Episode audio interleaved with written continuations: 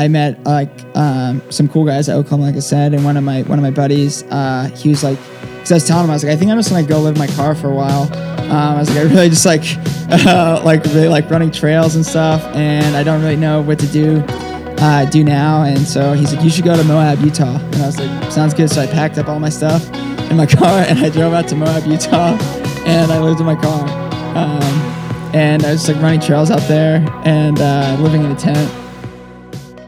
That was David Kilgore. I'm Chris Chavez, and on behalf of my co-host Leanne Sherrick, welcome to episode 19 of Runners of NYC. Before we get to our latest episode, a reminder that this show is brought to you by the 2019 New York Roadrunners Virtual Pride Run 5K. Be a part of a monumental celebration as the world marks the 50th anniversary of the Stonewall Uprising and a half century of LGBTQIA plus liberation. Sign up for the free, that's right, free New York Roadrunners Virtual Pride Run 5K powered by Strava and run at any time between June 22nd and June 30th. Run the virtual race and be a part of the movement, even if you don't live in New York City. I actually love seeing that we've got a lot of listeners from all across the country who are interested in these New York stories. So show your pride and your support by signing up and running the 5K distance anywhere and anytime. Again, that's between June 22nd and June 30th. Leanne and I are planning to do it, so you should too. Uh, so you can register for the New York Roadrunners Virtual Pride Run 5K now at nyrr.org slash virtual racing slash runners NYC. On that same site, they've got more details and they have limited edition Pride sunglasses that you can wear with Pride to your virtual race. Again, you can find all the details at nyrr.org slash virtual racing slash runners NYC. I'll include that link in the show notes. Our guest for today's show is David Kilgore. He is one of the most talented distance runners in New York City. He runs for the New York Athletic Club and for On Running. He was a high school standout in Florida before a series of events in his life led to stops at the University of Colorado, Florida, and Oklahoma State for college. Very rare that you get three colleges uh, for, to use your NCAA eligibility at, but that's David. Uh, so he found marathons and trail running very shortly thereafter, and he spent time living out of a van and making more stops in Utah, Arizona, and eventually New York City. So we hear all about that journey. And most recently, David just finished 82nd at the 2019 Trail Running World Championships out in Portugal. They happened this past weekend, uh, and but we recorded this before that, so uh, we preemptively congratulated him on winning. Unfortunately, that didn't happen, but we talk a little bit about what it meant to put on a USA uniform for the first time. So we discuss all of that and more on this episode. So without further ado, here is David Kilgore.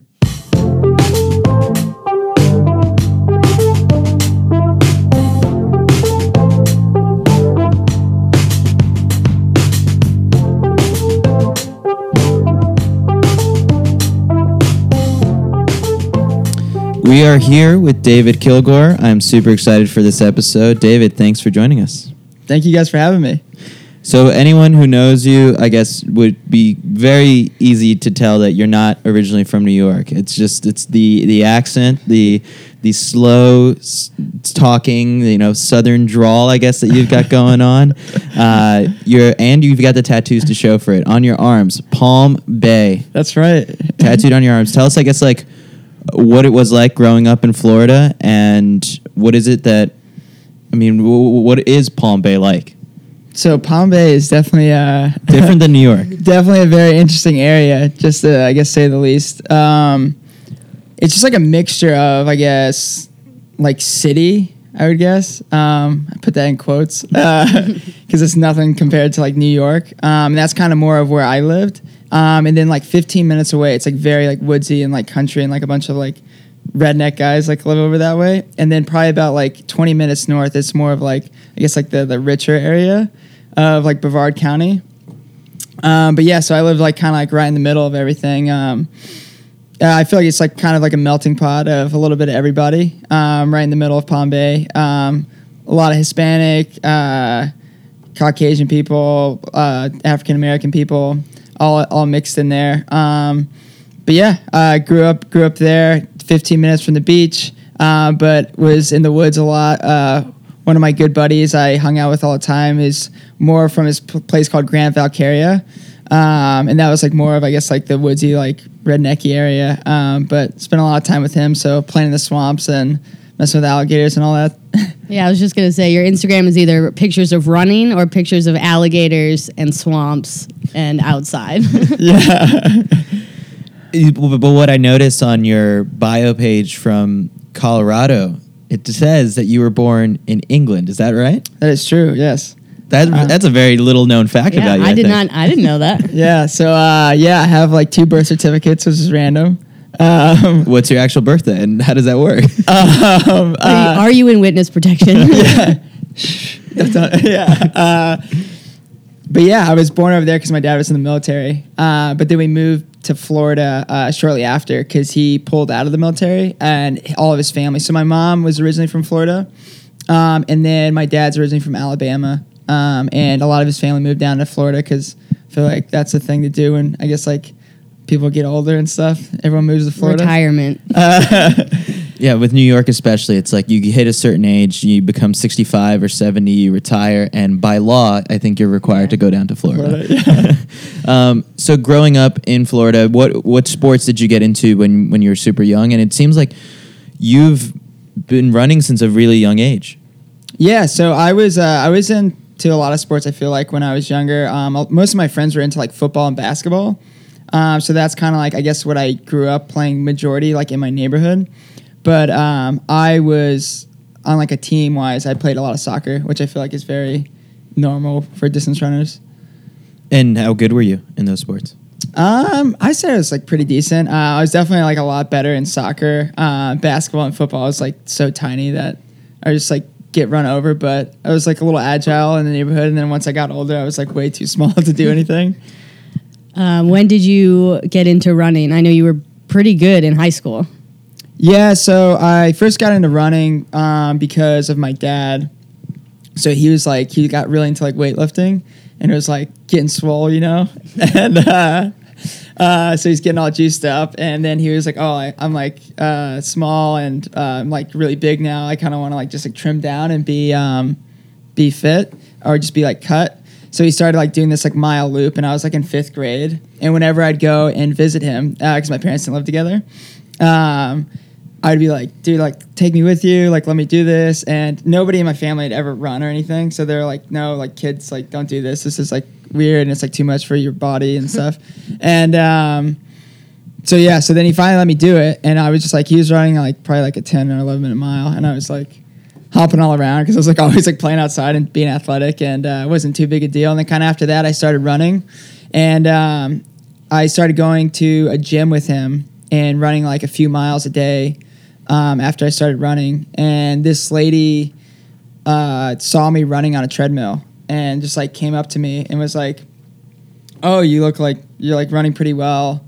And I was like super shy, and I was like, "Okay, like 40 year old lady." I was like, "I don't know." I was like, "You want to talk to my dad?" Like, uh, and um, yeah, kind of after that, uh, I was introduced into my high school coach, and he was like a really like renowned coach in the state of Florida and uh, ended up giving me an opportunity to, to attend like uh, like a fancier high school. It was like a private school. Um, so- Holy Trinity, right? Holy Trinity, yeah. So through uh, through my running and everything, it was like great. Kind of like got me into the school, and I didn't have to like pay like uh, a huge amount of the fees because it was like crazy to go there. Just like it was like twelve thousand dollars, I think, a year. Wow. Um, so I didn't really have to pay, and also just because of my like parents' like financial situations.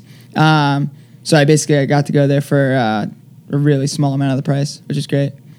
So then, at what point does success started to hit you really as a junior? Because I was looking at some of your stats as like 1A 1600 meter title as a junior and then a senior, 1A cross country final uh, champion, I guess, as a senior. PRs in high school were 800, 159, 1600, 420.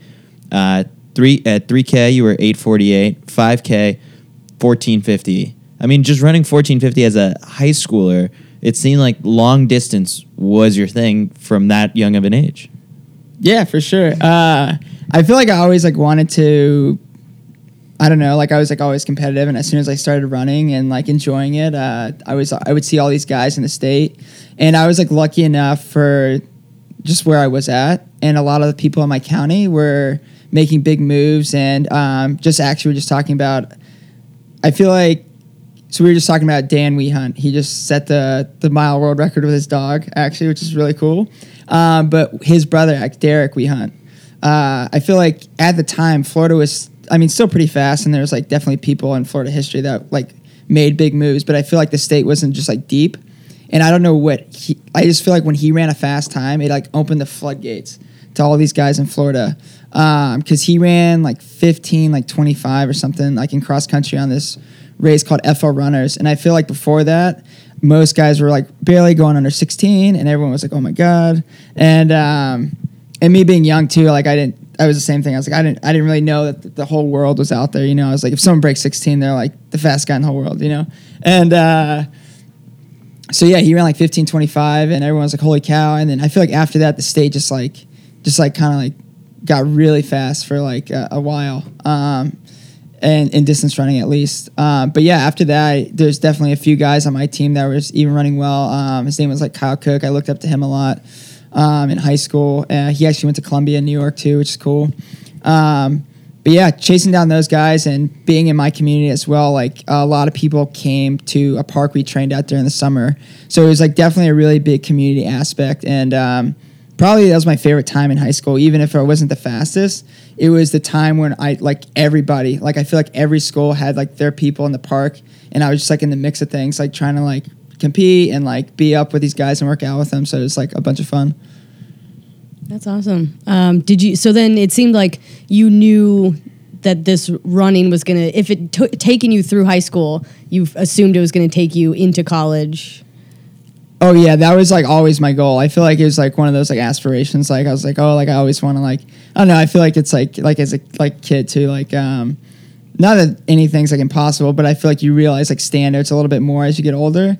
But it's like always those things. You're like, oh, like I want to be like on an Olympic team. I want to be like uh, the best in this. I want to be on the best in this. Um, and I feel like just like slowly moving up in the ranks, like in in high school, I just felt like it's like always like an ambition, and uh, it was like so much fun. Uh, I mean, b- being in high school too, like a lot of the running was just like so fun. Uh, just I feel like it wasn't like as like pressure or like uh, everyone was like fun. Like you had like pizza parties and like all this stuff, so it was like good time. people who know you now would just kind of assume that if a course is really tough then and like and it's a long distance it's better suited for you but going back to like cross country days cross country is a sport where you know you have to battle you know the hills sometimes the humidity and it's pretty it's more about racing as opposed to time and for you i guess what what do you remember i guess about your first couple cross country races because those are some of the races where that was the first time you were kind of in this element that you now thrive in. Yeah, I would say I would agree with that. I think like endurance like comes a little bit easier to me now, whereas it was like a lot worse then. Um, I Oh, so it was never always no, no. Like when I first did my few long runs, I was just like getting like roasted. Like if I ran over like eight, nine miles, I was like, this is the worst thing. I was like, I made such a bad decision. Like, uh, uh, but I feel like the speed like came a little bit easier for me uh, at the beginning, um, and then just like I feel like I guess like grinding a lot over the years and miles, and um, it's something like I don't know. It's like I don't know when I see something that like I'm bad at, or it's like more challenging. It's kind of like fun. Um, so when that was like happening, I was like, oh, like these guys are like roasting me. I keep getting like dropped on these like ten mile long runs, and or I feel like I'm gonna like throw up all the time in like the Florida heat. And uh, so I feel like that was like something like I focused on and like helped me improve a little bit and grow a lot more, especially at the beginning. Um, just because I feel like most of my background was like more track based and even when I first started running until like I met my high school coach most of my workouts or like my running training or whatever was just like insane like fast work. Like I would uh I would go out and run like every other day I'd run like a mile or something but then um like two days a week I'd or three days a week I'd be running this like workout because in middle school I was running the mile the 800 and the quarter mile um, and that was my workout too. So I'd race that like on a Friday and then like Monday and Wednesday I would do the same thing but I'd be like racing it by myself. Um, so it was just like all really like heavy speed based I guess um, it was like all all out stuff and uh, that was kind of it So um, yeah, the distance stuff came a little bit rougher for me. Uh, what do you remember about your first cross country race that you won? I'm trying to actually remember the first one I won. I remember the first road race I won. Uh, I was like super pumped. How old were you? Uh, I was in eighth grade. Uh, I first got into road racing um, because the same thing. I like met my coach. Like I feel like going into like eighth grade, and I was like running like five Ks like almost every weekend. I was like, this is awesome. Um, Not much has changed. the races have gotten longer, but and uh, but yeah, I was like, this is like so fun. And yeah, when I won, I ran like I ran like eighteen thirty five. A race called the Curtain Call. I think they only ran it one year or something. The first and only champion. yeah, that's right. yeah. course record forever, you know. and uh, uh, but yeah, I was just like so like I couldn't believe it. I was like, this is wild. Like I couldn't believe I won a race. Um, but yeah, it was like super cool. Um, just because I remember like when I first started doing that stuff, it was like seventh grade, and like a year prior, I ran like 22, 30, and I like threw up and like all this stuff, and like the five k, and uh, um, but yeah, so it was awesome. It was like I feel like my first uh, sign of like good improvement, and I was like, wow, this was like the best feeling to like work hard and feel like I was like winning. So then you ended your career at Holy Trinity with those impressive PRs. What was the recruiting process like? Because then eventually you end up at the University of Colorado, where, I mean, for people who are familiar with high school or cross country running, a lot of you know young high school kids grow up reading Running with the Buffaloes, and that's what they dream of. They dream of like I want to run for the University of Colorado, and I want to run under Coach Mark Wetmore. Was that the case for you, or how did you end up becoming a buff?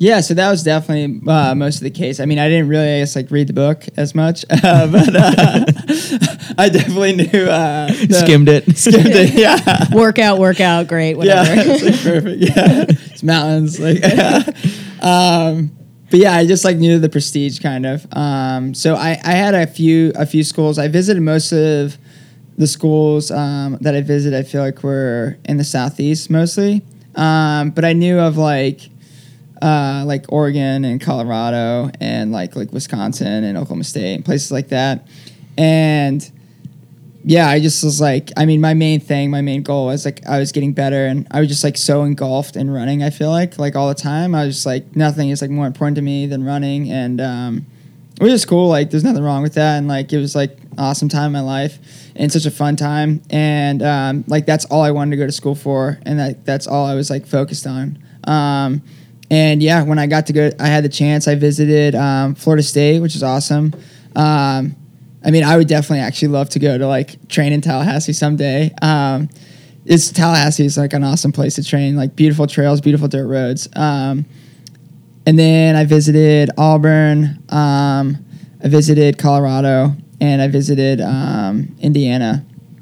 And and yeah, like when I went to Colorado, I just kind of like knew. Um, it just seemed like what I wanted. I like wanted a very like intensive like program, and um, just like meeting like Mark Wetmore and him like like going around the campus and uh, also meeting like Heather Burroughs and Billy Nelson. Um, they were just like very like intact to what they were doing and just see like the prestige and they're like showing me like all the Olympians like huge wall of like all Americans, like all this stuff. And um, and it was also at the time like I had been in Florida. Like I never left Florida. I'd never seen snow until like uh, uh, I was like almost 19 years old. And uh, and I had only left Florida like two times in my entire life. Um, one time I went up to the Armory in New York, um, and then another time I like went to, or like a couple times I went to North Carolina for the Great American Cross Country Race.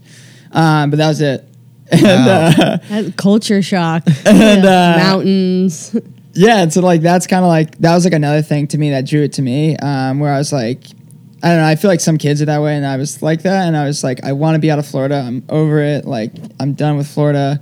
Um, uh, but it's definitely like hindsight because I mean I like love Florida, but uh, but yeah, it was great. It was a great opportunity I think to go out there and train with them and also see like a new kind of environment and like culture. So to me, University of Colorado, much like Oregon, is such this intimidating level of school. Were you scared or intimidated going into college, knowing that you were going to be on this prestigious team? Um, I guess I mean not to I sound arrogant, but like I like I wasn't. Um, I was like more like I was like excited, but I, I should have probably been more scared overall. Like um, I was definitely like one of those like annoying kids. Yeah, you- like you, yeah. definitely didn't read the book. like like uh, I definitely I feel like like pushed the limits a little too hard when I got there, and I was like trying to like run with these guys that like I had no business really running with uh, initially when I got out there, and uh, it definitely beat me up a lot. Um, so. Um, yeah, so I should have definitely, I guess, like drew it back a little bit, but I was just like so excited uh, overall to get out there, and I was like, I can't wait to train with these guys. I guess it wasn't more of a mindset. I was like, I'm like better than these guys. I deserve to like run with them.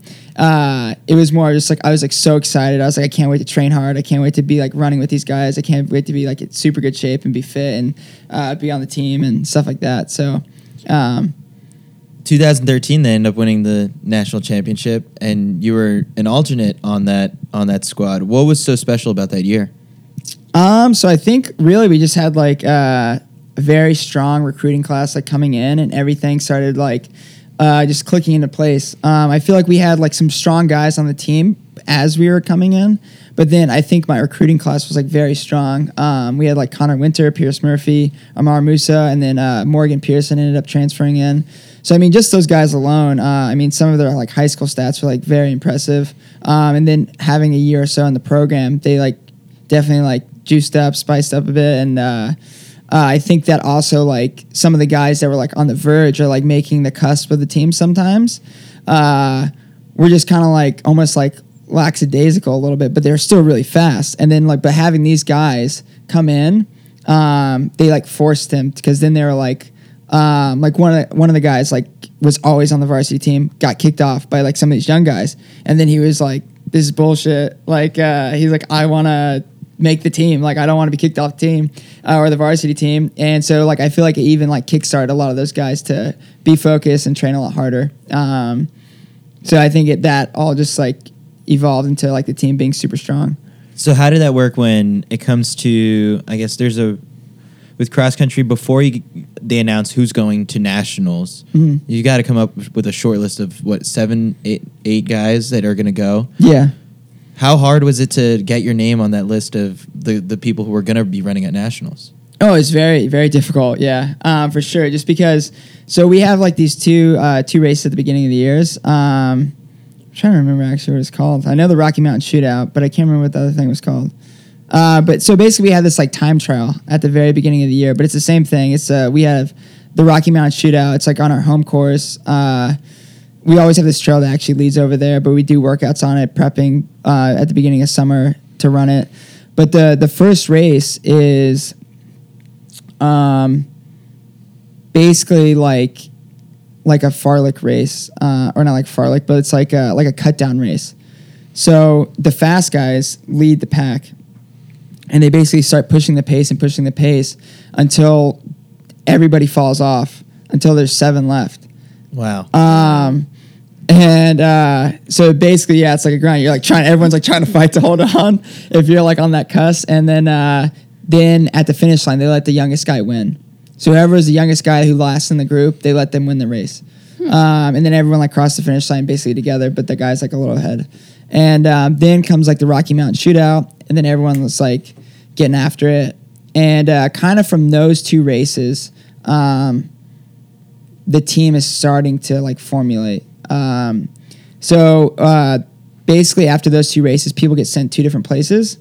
Either it's uh, to like like pre nationals, or there's like another race. It's like uh, like Santa Clara or stuff like that. And so basically, you can try to race your way like back. So if someone like has like a few guys have like off races at uh, pre nats, and then so, a few guys have like like ball and races at uh, like Santa Clara or like a other race in like California. Then they start comparing times, and then everybody races together, and that kind of dwindles down to like a top ten.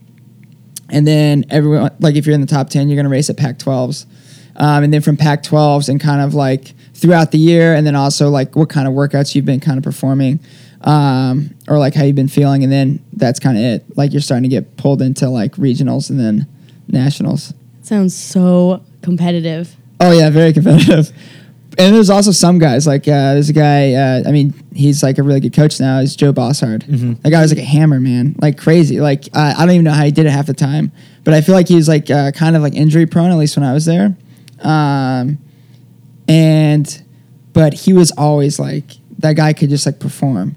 There would be like they'd be like towards the end of the season, I feel like Joe was like kind of out, and they're like, I don't know if we're gonna put him in. They're like, we're putting Joe in, and then for like I feel like three weeks, I feel like his first week he would just be like roasted and just be like, oh my god, you seem like laying on the ground, like he's so tired. And then like the second week, he would be like doing like crazy workouts, but he would still be kind of like tired. And then the third week, he'd just be like ripping and then like ready to go. And I feel like he just like put it on in like regionals and nationals, and just like when it matters. yeah. So he was always a solid, solid guy. Um, but yeah, I feel like there's some guys like that too, where it's like you like you know that Joe's gonna like I feel like always like hit it home or be there. So I feel like some of those guys would be like, uh, I feel like like a dark horse to kind of like be put on the team at the very end. What is one thing, or maybe the most important thing that you took away from your time at Colorado and being coached by somebody like Mark Wetmore? Or something that you take with you now? Oh yeah, I mean, I uh, one thing like I was saying before, I guess is like uh, to guess be real with yourself. Um, to like if you're really like tired and beat up, like I mean, there's definitely times where I mean it's still hard to do that when you're just like I want to grind with this guy, I want to get after it. Um, but it's definitely like I think to relax and like be yourself and um, to like also like focus on yourself because overall if you're just getting beat up day after day you're just to be beat up like in the race. Like you're not the same as anybody else. Um, so i think like really like uh, focusing in on your training. And then also like um, i think like being confident as well in yourself. Uh, a story that uh, i really like that uh, mark told us one time was that he he said everybody's coming up to me and always asks me, um, of course, because he's like insanely good coach. Um, he's like everyone's coming up and asking me all the time, like, am I going to be the next blah blah blah? Am I going to be the next greatest steeplechaser? Am I going to be the next whatever? And he said, I truly don't know. He's like, so it's like no, I can't really tell you. He said, he's like, let me tell you a story. So when he was like uh, younger, uh, he first started at Colorado and. The, the coach at the time like gave him like all the guys that he didn't think were good and they called him like the middle distance runners uh, but after a while, he uh, all those guys that he the other coach said wasn't good were beating all the guys on the other team. And uh, then Mark basically like moved up into the head coach position uh, after a little while. And he said one year is like after a year or so of being in the head coach position, he had these two people that he was just so excited about. There was this one girl, and that she was like so fast. Like she she had got like third at Foot Locker or something like that, like ridiculously good in high school. And he was like, "Oh my god, like I've made it! Like I got this girl. Like I'm gonna turn her into the best person ever. Like uh, like best runner ever, and all this stuff." And uh, he said this other girl was like pretty good, had like pretty good times, and was like a solid runner. And but he was like he was like happy to have her and all this stuff. Um, but he wasn't like he didn't think she was going to be like. He said, well, the one girl that he thought was like going to be super good uh, ended up quitting after six months, and the other girl that he was like okay ended up being Kara Goucher. Wow. so. Uh, so I think that's like another thing. It's like uh, I feel like like having like confidence within yourself and um, always to go after like your own goals and um, just be kind of happy with what you're doing. It doesn't really matter, I guess, to like a lot of other people, but uh, have your goals for yourself. Um, and that's like I feel like what makes people happy and drives people. So After tasting success and you know having some time to really learn from some great athletes and some great coaches, what led to the decision to go to Florida? Yeah, so um, so actually at the time, um, one my whole plan was to I was on partial scholarship at the University of Colorado uh, for running, and then I had um, some other scholarship for like academics and stuff, and then um, I also had partial scholarship for uh, through my dad. Um, so my dad is was in the military. He got out like when we all moved back to Florida or whatever. But then he re-enlisted. And then i don't know how this all links together really. Um, but after like the whole thing with 9-11 um, there was like this like bill passed. Uh, it's called like post 9-11 gi bill. Um, but every like every hour or like every day or whatever you spend overseas like when you're in the military so whenever you like travel to like like qatar and like all these places um, uh, he accumulated like uh, you accumulate hours for college. Um, that, but so he was like, I mean, an older guy. He's like, I'm not going back to college. Like, uh, so he could pass it down to his dependent. So I was able to use that like partial scholarship. And when I was at Colorado, my my whole plan overall was to like, I mean, get there, keep performing well, and move up, and also grow my scholarship. That totally didn't happen like the exact way. I mean, I did get faster, and it was a great time. Um, but yeah, so like it just didn't add up the way it was, and um, and I was like always like in the financial office and all this stuff, like trying to do all this stuff, and I was like, uh, and just like really expensive, um, and I was like trying to get like convert to like in-state and all this stuff, but it just like wasn't working out, and because I think it was like like forty four thousand or something like that a year to go to, and um, so then yeah, I was like, uh, I was like, I'm losing like part of this scholarship, um, I'm gonna have like to pay this big chunk, and uh, I was like, I don't, I don't want to pay that. Uh, so I was like, I just don't want to have like loans and all this stuff, um, or like loans that I can't pay off and uh, or graduate with. And so um, when I moved back to Florida, it was like awesome because it was like really cheap comparatively. It was like, I mean, tuition and stuff was like three or four thousand and stuff like that because I was like in state, and then I also like got granted back some like uh, in state scholarship that I had in high school. Um, but yeah, so then I uh, was getting recruited by I was talking to Florida State in Florida a lot, and um, ended up choosing Florida. Um, but yeah, so it's a cool time. What was it like being a Gator? Oh, it's awesome, man! I loved it. Uh, it was it was a lot of fun, uh, just because uh, Florida, like, I feel like it still like kind of does, but I feel like at the time too, like, um, it was like they're like very proud, uh, like guys on the team, just because like the whole team, I feel like maybe between besides like one or two guys were pure Florida guys. So they're like, oh, so like I knew all of them too. Like uh, it was like I grew up racing them and like stuff like that. like coming home, kind of. Yeah, it was awesome, and uh, and it was like super cool just because like they're also yeah like we were like racing Florida, we're like from Florida, like all this stuff, and um, but it was a great time. Like I kind of like went to Florida and I was like a little burnt out, uh, and I feel like I was like, uh, I plan on still competing and stuff, but I just like I had like a rough going a little bit at Colorado, and uh, I was just like I was like, this is kind of like my resting place almost, which sounds like bad. Uh, but uh, but yeah, like when I first got there, I remember I was like, I want to compete. I was like, I want to score a little bit of points, but I was like, I just think I'm like tapped, man. Like I just feel like real tired. So you think maybe that this this decision to go back to Florida that kind of really wasn't a decision, like you kind of had to do it, but it actually worked out for you in the long run and turned out to be a really good thing. Oh, definitely. Yeah. Like um, when I got to Florida, that's how I felt too. Like uh, like I was saying, like kind of like tapped. And then, but like for example, I don't know, like I ran fourteen fifty or whatever in high school, um, and I like right in Colorado, like right before that, I ran like a workout, and they were like, Can, like run like three 10 ks with this amount of rest, and I was like, I was like, dude, I'm like toast. But like three 10ks, I mean that's slower than what I was running for a full five k. Uh, like th- four years ago. And um, but then when I got to Florida, the same thing. I was like super nervous uh, because they said the same thing. They're like, okay, we're running on the golf course, run like three flat Ks and like all this stuff. And I was like, Was like, oh my god, like. Uh, but then after a while, I. I honestly ran. I mean, still today, I ran some of the best workouts of my life at Florida, um, and it really like I guess like reopened my eyes. It was like a lot of like sharper speed work, but I feel like it like kind of like reawoke my legs, and um, I was like really excited because I felt like I was like, wow, I can like actually do this again. Like I'm not like I guess like kind of washed up or whatever.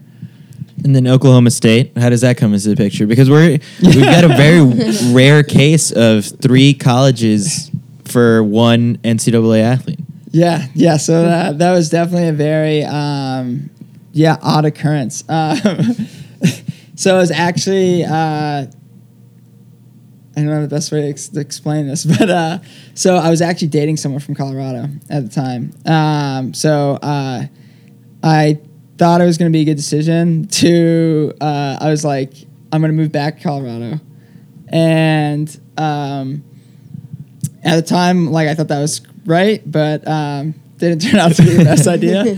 And uh, so I ended up um, running for a year at Florida because I planned to stay there for 2 Mhm. years. Um, and so I didn't really run track that season um, because I took so many credits. I took like, I basically almost took a third of my degree um, for the spring and summer. I took 37 credits. in school to finish my degree. Wow. Um, which is actually the best year I did. uh, like uh, I got I had like a three point nine like GPA. Wow. Like uh, and but yeah, I finished up, and then of course like you can probably guess the story, but like we broke up um, uh, after my after the spring semester, um, and then so I fin I was like, well, I'm already like enrolled to all this my summer classes, and already kind of like pulled back from the team a little bit, and. Um, yeah, so I was at a running camp that I worked at for a while. Is uh, like Nike running camps. Um, so I worked at the one in Smoky Mountain for a while. I was in North Carolina, and then they were trying to spruce up the one in New Hampshire, um, and it was kind of like growing and stuff like that. So uh, me and a couple of my buddies were like, I feel like always like I don't know, good at camp or whatever. Like uh, we're like funny guys and interacted well with the kids and stuff. So they're like, yeah, you guys should go up there and um, help help spruce up the camp and like help get it started. They're trying to like build it and need more counselors and stuff like that. So we're like, cool. So we go up there and do it. And uh, one of the key guys that's always been around, there's like Coach Benson and. Uh, uh, which is like really cool. He like used to coach like the Florida Track Club like back in the day. So he like coached like Frank Shorter and like Marty Liquori and like all these crazy guys. Florida guys too, right? Yeah, Florida guy. Yeah, and uh, um, and um, then there's another guy. His name's Jerry Crockett, and he was like uh, lived in Oklahoma for a long time. And um, yeah, so he kind of like asked me my plans, and I was like, I was like, I don't really have any. like I was like, I'm like about to graduate school. I was like, I don't kind of really know what I'm gonna gonna do next, and um, and yeah, so he was like, he's like, well, you have some eligibility left. Would you be interested in running at Oklahoma State? And I was like, yeah. Uh, and uh, he was like, well, um, he's like, I can't really like promise you anything. He's like, because I'm just like some guy there now. Um, he's like, but I'll send your send your stuff to Dave Smith, and if he's interested, he'll give you a contact. And uh, Dave Smith like contacted me that day, and um, he got me into grad school in like a day. And so I left in the middle of camp and drove to Oklahoma, um, because school had already started. and, Oh my gosh. and uh, but yeah, and then I was like at Oklahoma, and I was supposed to stay there for a year, but then like other other stuff happened in my life, uh, which was like a little little tricky um, as well. So three colleges, kind of trying to acclimate yourself onto three different teams. Was it hard?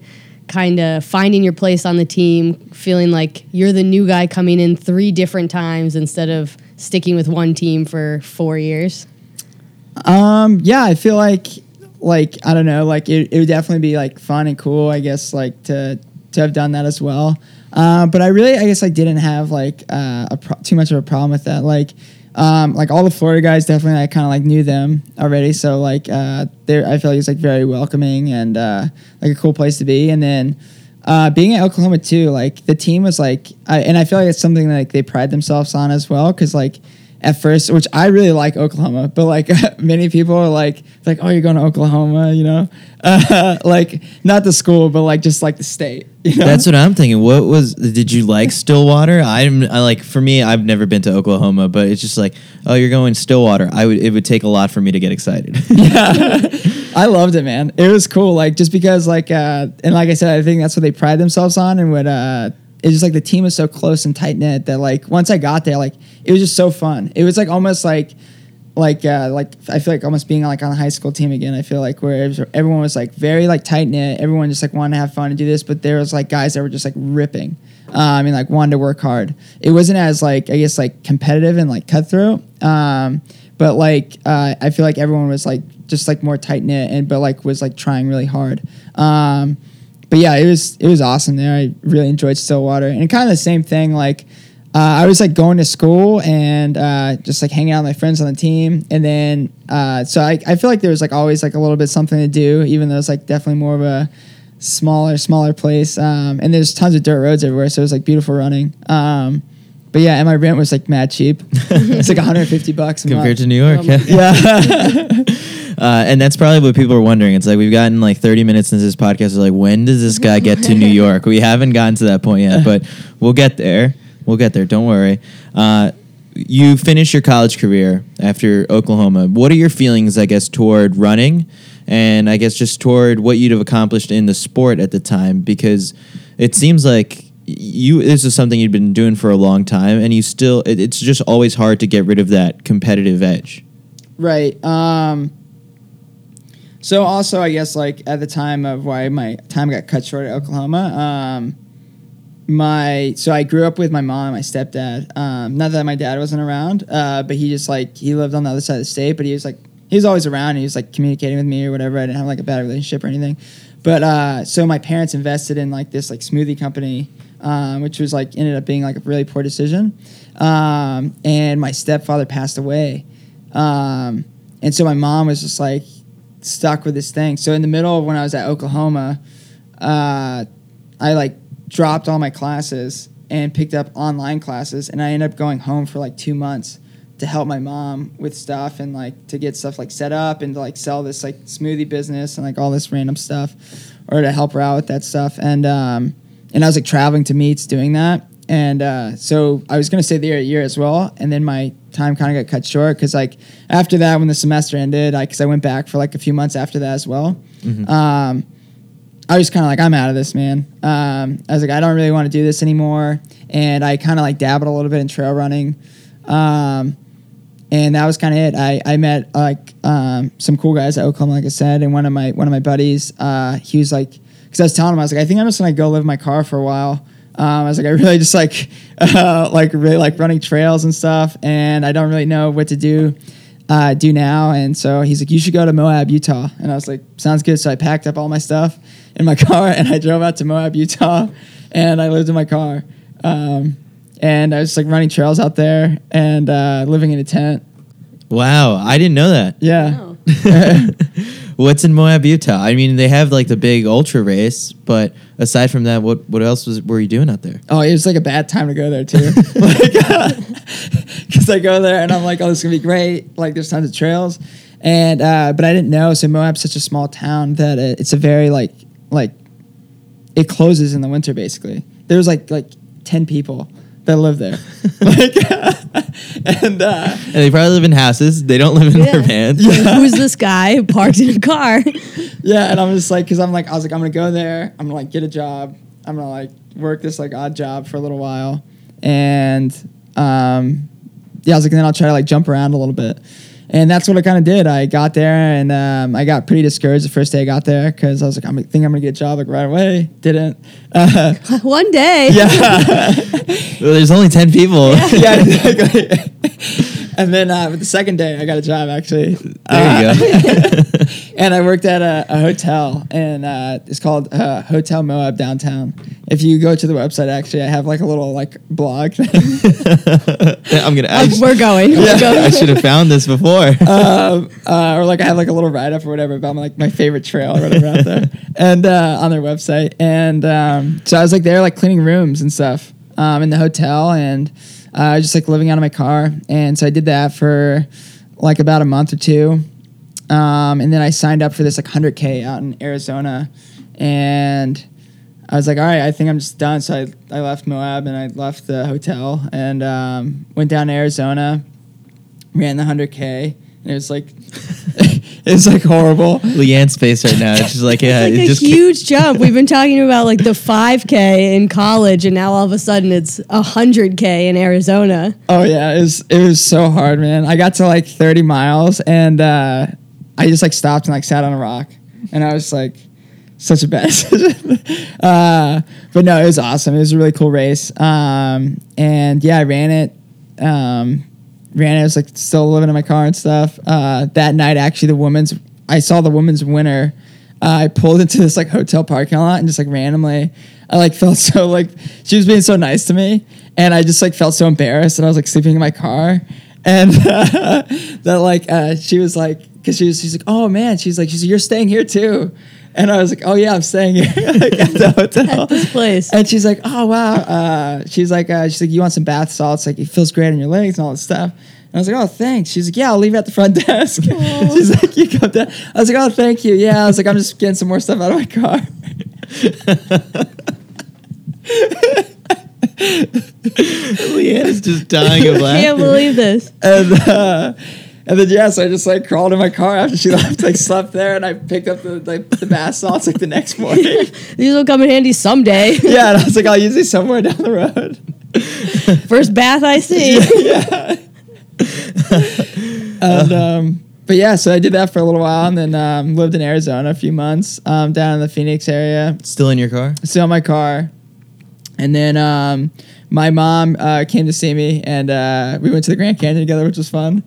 Um, and then after that, uh, I was like, oh, I don't know. Like, I was like, I don't kind of know if I want to do this anymore. I was like contemplating it because I was just, like, I was like by myself all the time, and I was like, this is like kind of lonely. And even the place I was, like, I was like not have a lot of cell phone service. Um, so I was like, I'm like seriously like by myself, and uh, and What yeah. are those moments like? Just to pause real quick. When you're by yourself for that long, and it's just like, especially when with running, when it's so it could, especially ultra and longer, longer distance running, um, solitude just becomes a thing. And are you talking to yourself? What what thoughts are you having in your in your head? And in the, those moments, I guess, where you do get the chance to talk to other people, I mean, what do you just feel like you have so much to get off your chest, or what were those moments like? Whether you're by yourself, it's just you and your thoughts.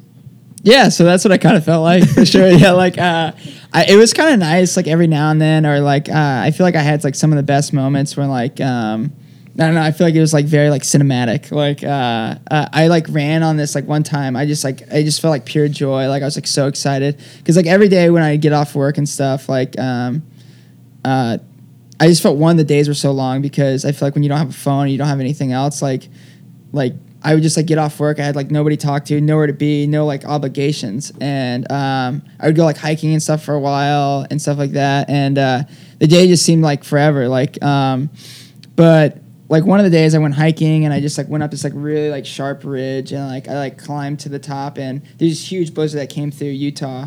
And um, I got up to the top and I was like up there and I was like, wow, like this is unreal. And then I just like came like barreling down and I was like basically rolling, like sliding in the snow. And uh, it was like so exciting, but like also just like so fun. And um, um, and I was like, wow, this is like the most, and it's just like crazy views like all over, just like some of the most beautiful things I've ever seen. But then like on the way down too, I uh, this was like at a time I feel like I had like I had like a break actually like in like work um with like three or four days. So it was like I didn't talk to anybody. I feel like for like three or four days, and I ran into this guy on the trail like coming in because I was like barreling down this like trail, and um, it came to like a single track, and I got back on like the main trail. And um, I was like trying to get around him at first, but then I was like, whatever. And I just like kind of like walking behind him. And then I started talking to him. And I feel like that's as soon as I started talking to him, I just like wanted to talk like forever because I feel like I hadn't talked to anybody in so long. And uh, I was like telling him everything that's going on. I was like, let me tell you about my life, like all this stuff. And uh, but it was pretty cool. I actually still have uh, I have his card actually. In your wallet, wow. wallet. Yeah, because I thought it was like fun because uh, let's see where it's at. Yeah, it's there right there. Um, um, so he's like talking to me, and Whoa. um, It's He's from, from Belgium. Belgium. he's from Belgium. So he's like telling me, he's like, oh yeah, I'm here with my wife. Yeah, this like strong accent, and he's like, he's like, oh, my buddy owns like New Belgium Brewery. He's like the guy. He's like, and and like, and, uh, and I was like, that's insane. And uh, like, I don't know a lot about beer, but I knew what it was. And I was like, that's pretty crazy. And uh, and he was like, oh yeah, we're like best buddies. We like grew up together and like all this stuff. And uh, um, yeah, and so he was like, he's like, oh, he's telling me about like he has like a big distillery in um in Belgium still, and he's like, he's like, yeah, it's just run by me and my family, like my kids and all this stuff. He's like, yeah, he's like, here you go. He's like, if you're ever in Belgium, he's like, come say hey or something. He gave me his card, and I was like, that's cool. Have you ever gone to Belgium? I never gone to Belgium. I should. It's on your list. Yeah, you got someone you know there. Do you think he'll remember you if you, if if uh, Probably not. Maybe. I mean, I'm yeah, like, I'm the random guy. Exactly. like you're the man in the mountain. yeah. Um, so you were saying, okay, there was mo- the moments where it gets really lonely, and you were doing this for a while. When did I guess you all of a sudden just decide what was next after that? Yeah, so one of my buddies was graduating. Um, uh, what is it called? Basic training. Mhm. Um, so he was graduating in Oklahoma actually. So I was like, I'm gonna go back to Oklahoma um, and see him graduate. But right before that, uh, there's like this rare, like I guess it happens like every decade or about every decade, uh, like wildflower bloom in Death Valley. So like all over Death Valley, there's like crazy like wildflowers that bloom, and I was like, that's awesome.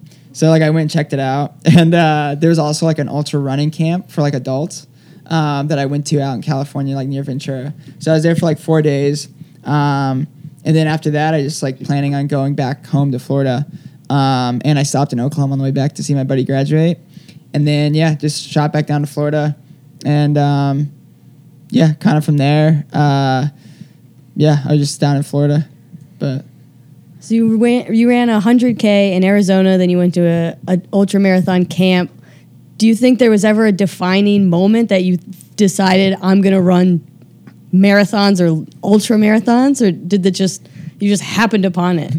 Yeah, so I kind of happened upon it like in uh, in school. So like my a lot of my structure in Colorado was um, so once a week we usually do um, or once a week and once every other week we do these things called medium long runs and then long runs. But all of our long runs it's kind of a staple for like the that program, whatever. And the long runs are like pretty quick. So they're like six minute pace, like up high, which is like in the mountains. It's like nine, 10,000 feet. Um, and then probably like slightly under that um, down low, which is still like six, 5,000 feet or whatever. Um, and so then when I was home, whenever I'd go home for like vacation or whatever, like holidays, and um, I feel like, or even summertime, because I wasn't out there the whole summer, uh, I would I'd be running this long runs by myself. So I would try to jump in like marathons and stuff like that, um, and just like jump in them and then cut out early, um, and just run with people. Uh, because I mean, still running like six minute pace through like twenty miles, you're running two hours, and it's decent pace. And uh, uh, and uh, so yeah, so I did that a while, and then um, I entered into this like random like three day stage race um, on the trails one of the summers, and I was running at the time a lot of miles actually. Um, so it wasn't really too far off of what I What was is a running. lot of miles to you at that time? At that time, I was running like 20 miles a day. Wow. Um, so like like 140 miles a week almost. Wow. Um, and um, so I was like, this is not too far off what I'm doing, and it's gonna be cool because I was like, I always like loved being on the trail, even when I was like growing up. Like, I would always like play on the trails. Me and my other friend would always like look at trails and maps and map out trails to run. And I would like over the summer when uh, I would have like a week off or whatever from running, I would like do trail maintenance and all this stuff and try to create new trails. And so it was like always something that I was like super interested in and had fun doing. And um, so I did this like stage race, and it was just like definitely really fun. I was like able to like explore these awesome trails and like kind of like move fast in them still and it's like a lot of fun but then also like it was just like kind of refreshing at the time and kind of why I like overall like moved into that category at first um, was it just like helped me take a step back a little bit because I feel like most of my running was like very like structured and very like because even in high school I feel like the team was like I mean still a lot of fun don't get me wrong but like all the schools I went to were like very competitive overall. And uh, it was definitely nice to be like just around people too that were just like dude we're just out here camping like you can go run really fast whatever like i'm doing this whatever if that's what you feel like. And it was just like very like lackadaisical, lackadaisical and like fun. Um, and i really liked the outdoor part of it too. So it's like people camping having fun. And um, i got to run like cool trails and still run my mileage. And uh, i was like sweet. And then that's kind of like after I got a taste of that, and then when I like left Florida a little bit, I jumped into some like 50ks and stuff, and then um, and then after I left Oklahoma, I was uh, I kind of was like, all right, I'm gonna try this whole ultra thing, and I really like being on the trails, and um, I didn't really know. I mean, even at the time, like a few years prior to that, I didn't know trail running existed in a sense of racing. Um, I knew like people trail ran, but like um, so I was like, oh, this is interesting, and I only I didn't think I didn't know that there's also shorter distance trail races. So I was like, this is like awesome. This is gonna be cool, and I kind of started getting into ultras. So that kind of like leads us into the question we usually off with every guest. How did you end up in New York? Yeah, and so that was like another like interesting path. Uh, We took a lot of trails, a lot of miles, Yeah. three different colleges, a couple trips to and from Florida, but now we're arriving in New York. yeah, so like when I got back to Florida, I was planning on I was like, oh, I'm going back to Florida. Um, I really like being in Florida, and I plan on staying there. And when I was at camp as well, usually like when I was at camp, um, there'd be like lots of Nike people and lots of whoever. But usually, like if I was like in a room full of like ten people, and I would like get a couple people's like phone numbers, I'd be like, oh, just like everybody give me the phone number, um, and if I'm ever around the area, I'll like contact you or whatever and see if we can hang out. And so I randomly, um, this girl I knew in high school, um, I took a bunch of photos just like on my phone. So like nothing like crazy. Um, but she's like, oh, like, I mean, it was also like great because like, I mean, I, I feel like if you're taking a picture of a really beautiful area, it's like it's still a great photo. So like all the places I remember are like very beautiful. So like all the photos I feel like look pretty great too. And like uh uh, but I feel like a lot of it was because of the beauty of the place, and uh, and so she's like, oh, I've been like following your like Instagram and stuff like that, and uh, she's like, your photos look great and all that stuff. She's like, I'm actually in kind of a bind. I work for HR for MarathonFoto. Um, would you be interested in like possibly doing an interview to uh, shoot some photos at the Boston Marathon? And I was like, sure, yeah, sounds great. And uh, so it's like about like two, three weeks being back in Florida, and um, and uh, or like even less than that probably. And um, yeah, so I got on the phone. She's like, "You just have to know a little bit about cameras." I like looked up with stuff about cameras and, uh, did the interview. It went well. Like point and shoot. Whatever. Yeah, yeah. and I was like, all right, I gotta look look up stuff about cameras. And uh, uh, yeah, I did that. I got the job, and um, I flew into Philly because I'd never been to the Northeast ever, except for like the camp, um, which was one time. And um, I flew into Philly because it was a lot cheaper than flying into Boston. And um, yeah, I stayed with I stayed with this um, lady that I met at the ultra running camp. So I stayed in Philly for like two days, checked out the city. Uh, we ran like some trails and stuff. It's cool. And then I was like driving up, and I like hit up a bunch of people that I met at uh, the camp in New Hampshire, which primarily a lot of people like worked in Boston. Um, so I'm trying to think. It's just like Jarek, like Walker, Molly, um, Mativier lived there at the time. Um, who else I met? Like uh, like like Chris Gabi and guys like that. And um, so I hit them all up, and I was like, "Oh, I'm like coming to Boston." Um, I was like, "If you guys are around, I'll just come say hi or something." And um, so Molly texted me back and was like, "Oh, I actually live in New York City now." And I was like, "Oh, that's wild." I was like, uh, "I was like, I'm like driving through New York right now," and uh, and she was like, "Oh, that's cool." Uh, she's like, "Are you staying around for the day?" And I had like probably like four days before the marathon, and I was like, "Just like sure."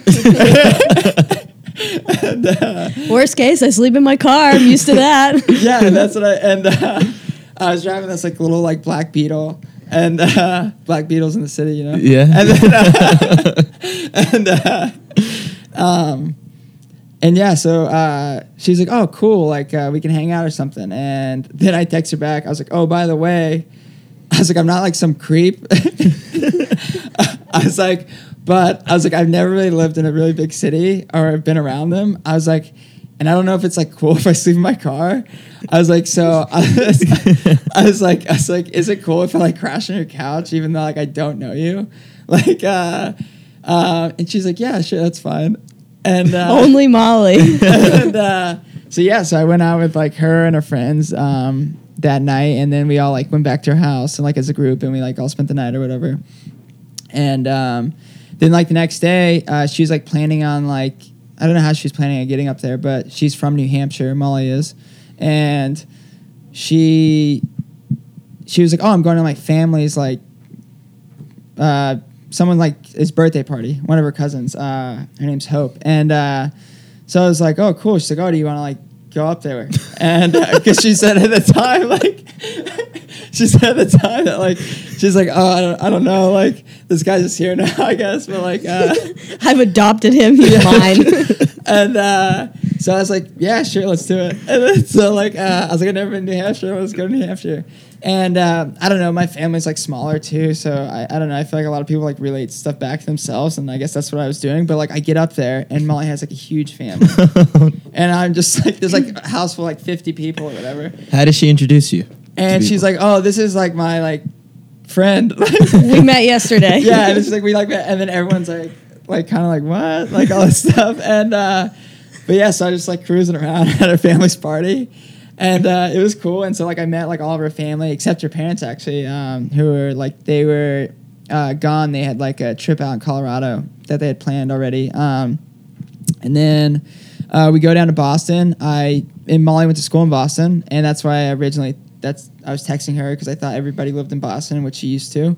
Um, and so then I like met all her like college friends and everything too. So I like met everybody in like Molly's life in like three days, and like You never had a chance. yeah, you weren't going anywhere. yeah, and that was kind of it. And then um, uh, I was like, oh, this is like really fun, and um, I was actually kind of planning at the time too. I wasn't planning on living in New York, um, but I was planning on um, I never, like I was saying before, I never like lived in a city. I was kind of planning on living in a city or attempting to, um, just to check it out. I kind of wanted to experience it, and my main go-to was going to be Miami, uh, just because it was. I, mean, I, I grew up two hours from Miami, um, and but yes, I met Molly, and I was like, this is awesome. She's great, um, and that's what I told her. I was like, oh, like uh, I was like, I'm probably gonna like move to New York and like check it out. Um, and yeah, so like I moved up here, and she's like, "Cool." She's like, "I'll." Uh, she said, "You can like stay with me for a few weeks um, until you find a place."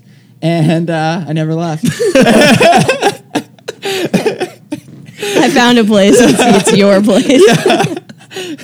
How much? How many actual apartments did you look? Yeah, right. None. That's yeah.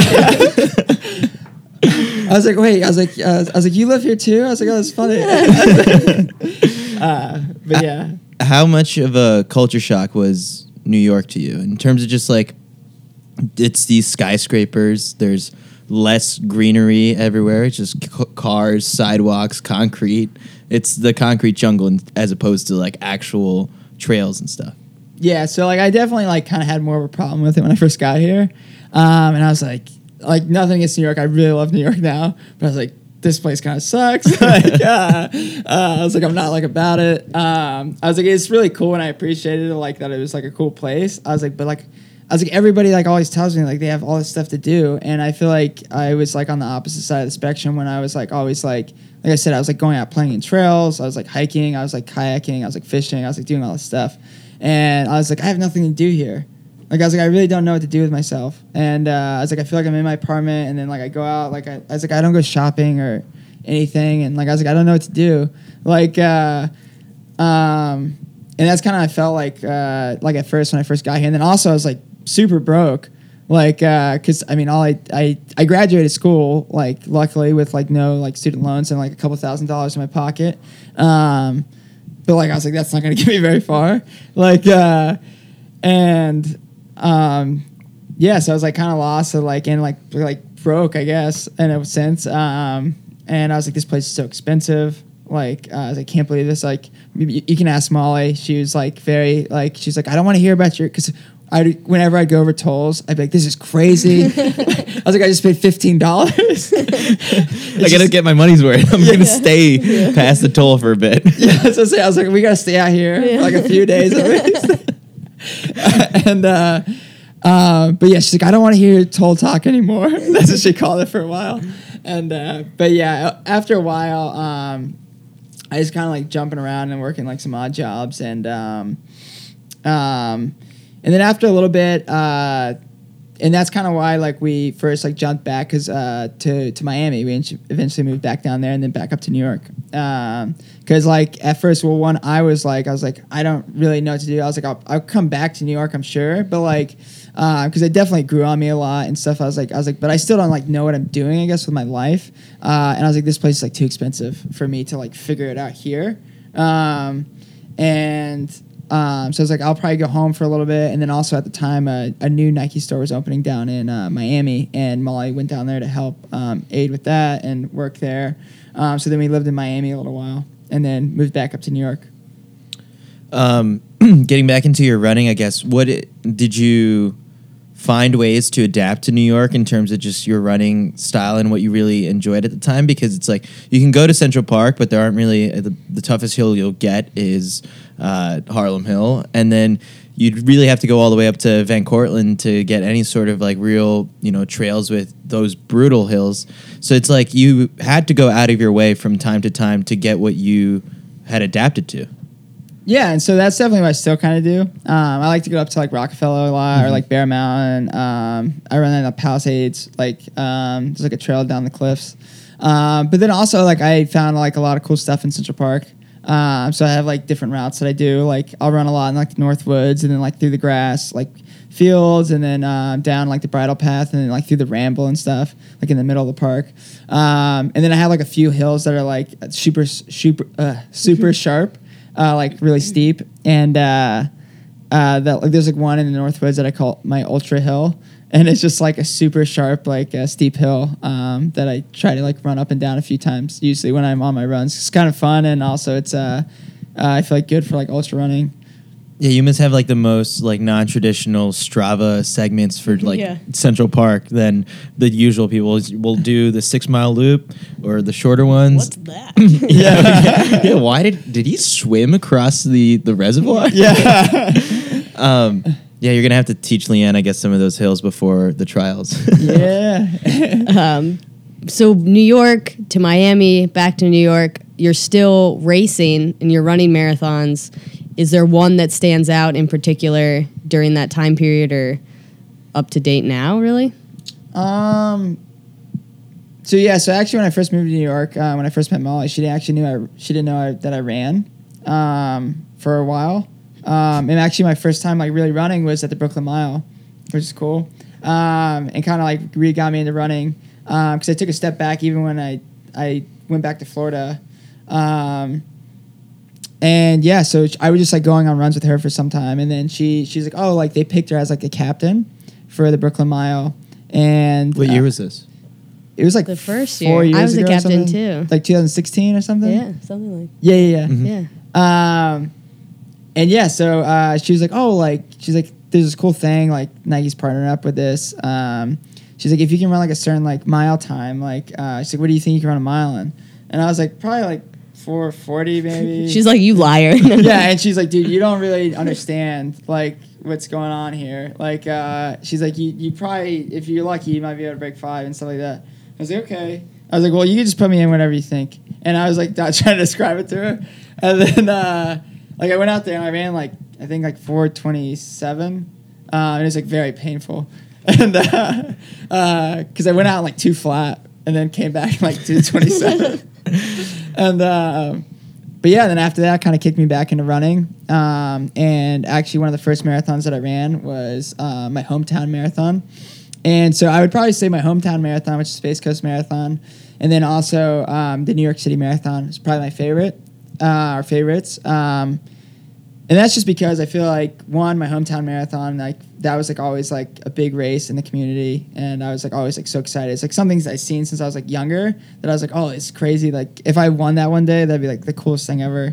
Um, and the same thing I feel like at New York, uh, which I didn't win New York City Marathon, but uh, uh, it was just like so fun, just because I feel like uh, now being a part of like the New York City like community, um, it was just like lined with people. Like one, the whole race way was like lined with people, but then I feel like every mile I would just like see a person or like people that we know from like different boroughs and different run clubs and stuff, and they're just like wow, like freaking out, and it was just like the funnest like the whole time, and then um, just like finishing like you know like in the park and everything, and so I would say those two marathons are probably my all time favorites.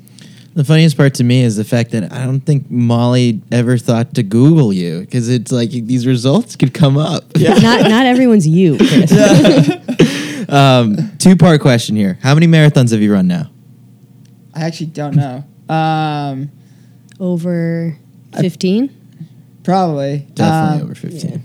I've I don't know how many road marathons because I run like a mixture now of Mhm. like trail marathons and like like above marathons and then like um, a bunch of road marathons. Um, but I don't actually know my exact count. But I would say probably I would say probably over fifteen maybe. Wow. Um, and so can the, the to, to lead, that was going to lead into just me wondering what does for a lot of people who are listening to this maybe they've only run like one or two marathons or maybe they never have run a marathon before because 26.2 miles sounds like a long distance. It is a long distance and it could be scary to some people. It's kind of daunting. For you what are your feelings towards 26.2 miles? I mean it just seems like it could be a casual jog for you in the morning nowadays, but when you look at your watch or something and you you cross that point during a run, what do you what do you think?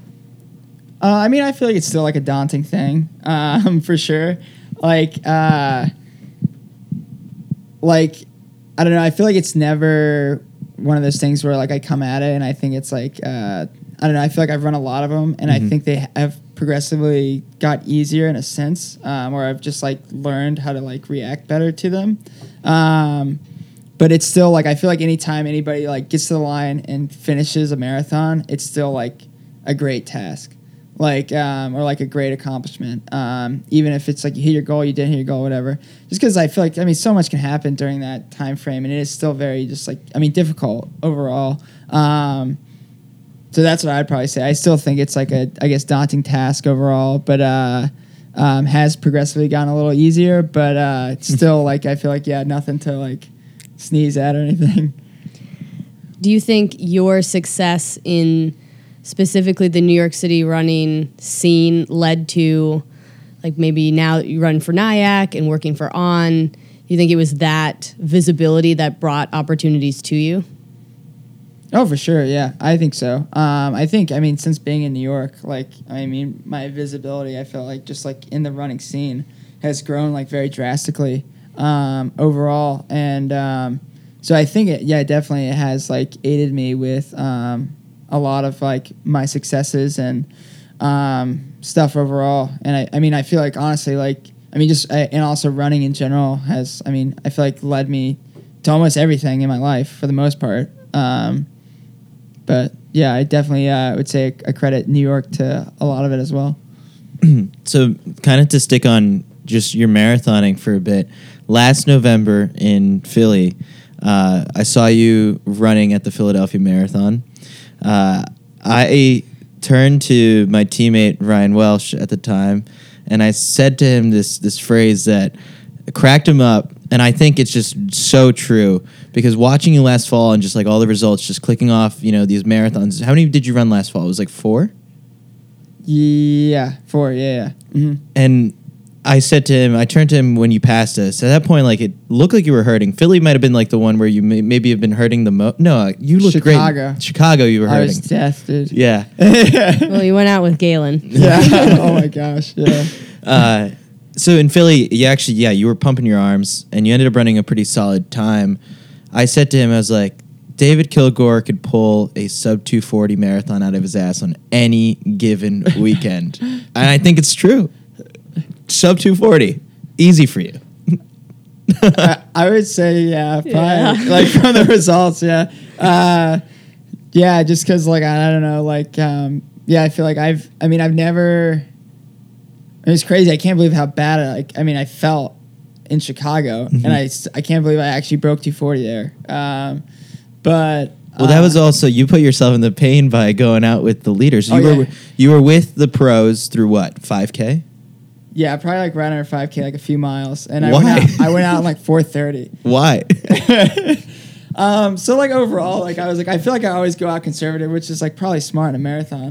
and I was like, I was like, I'm like up on this line. I was like, you know what? I was like, maybe once I should just like go for it. I was like, I'll probably like pay for it. I don't think I'm gonna compete with them at all. I was like, but maybe if I like get out there, I was like, I kind of like run myself into like a really fast like first 10k or something. Um, then I can like pull off the brakes a little bit and kind of roll into a faster time. Don't, did not work at all. like I hit like two miles and I kept trying to slow down, kept trying to, slow, and then by like half marathon, I just like I hurt so bad the last half marathon. It was like the worst. and it was raining. That was a rough day. Yeah, it was that, brutal. that's one of the things that I think about you the most is that I've seen you completely exhausted many times, like at in Chicago, at in the Orchard Street Runners 30, in Speed Project. How do you manage to keep running when you're that dead and that exhausted? I don't know.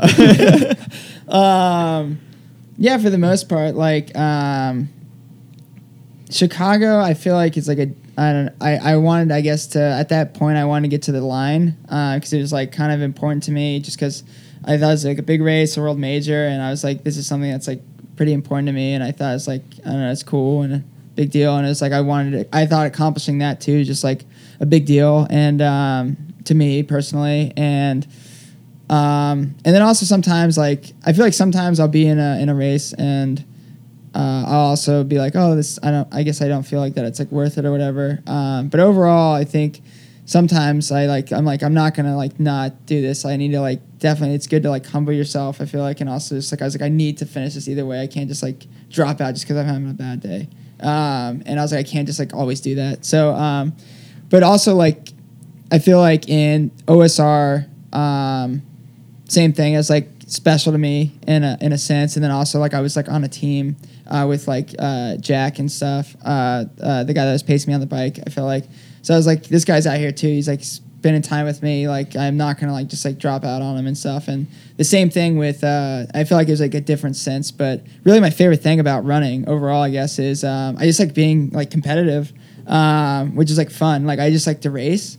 Um, that's kind of I guess like what I realized more um, as I kind of went along. It's like I don't as care as much about its times, but it's just like fun to be in the mix of things sometimes, or even like if you're like further back, like in New York, maybe like I was like battling still, but I was like battling for like thirty something, not like first, but like uh, um, but in the speed project, it's a different sense because I felt like I was like um, I was like part of a team, and I was like, I that's all I thought about because I feel like times in ultras, like I'll have run that far and I haven't eaten and I feel like really sick and I need to eat food. But that whole day when we were racing, we like raced that French team for like 80 miles, jumping in and out of the car, and I didn't eat, and none of the other people on the team ate, and I didn't realize it. Like I was just like, and then by time we like ended up breaking and they started pulling away, everyone was like, "Do we feel terrible?" Because Yeah. like no one was eating all this stuff.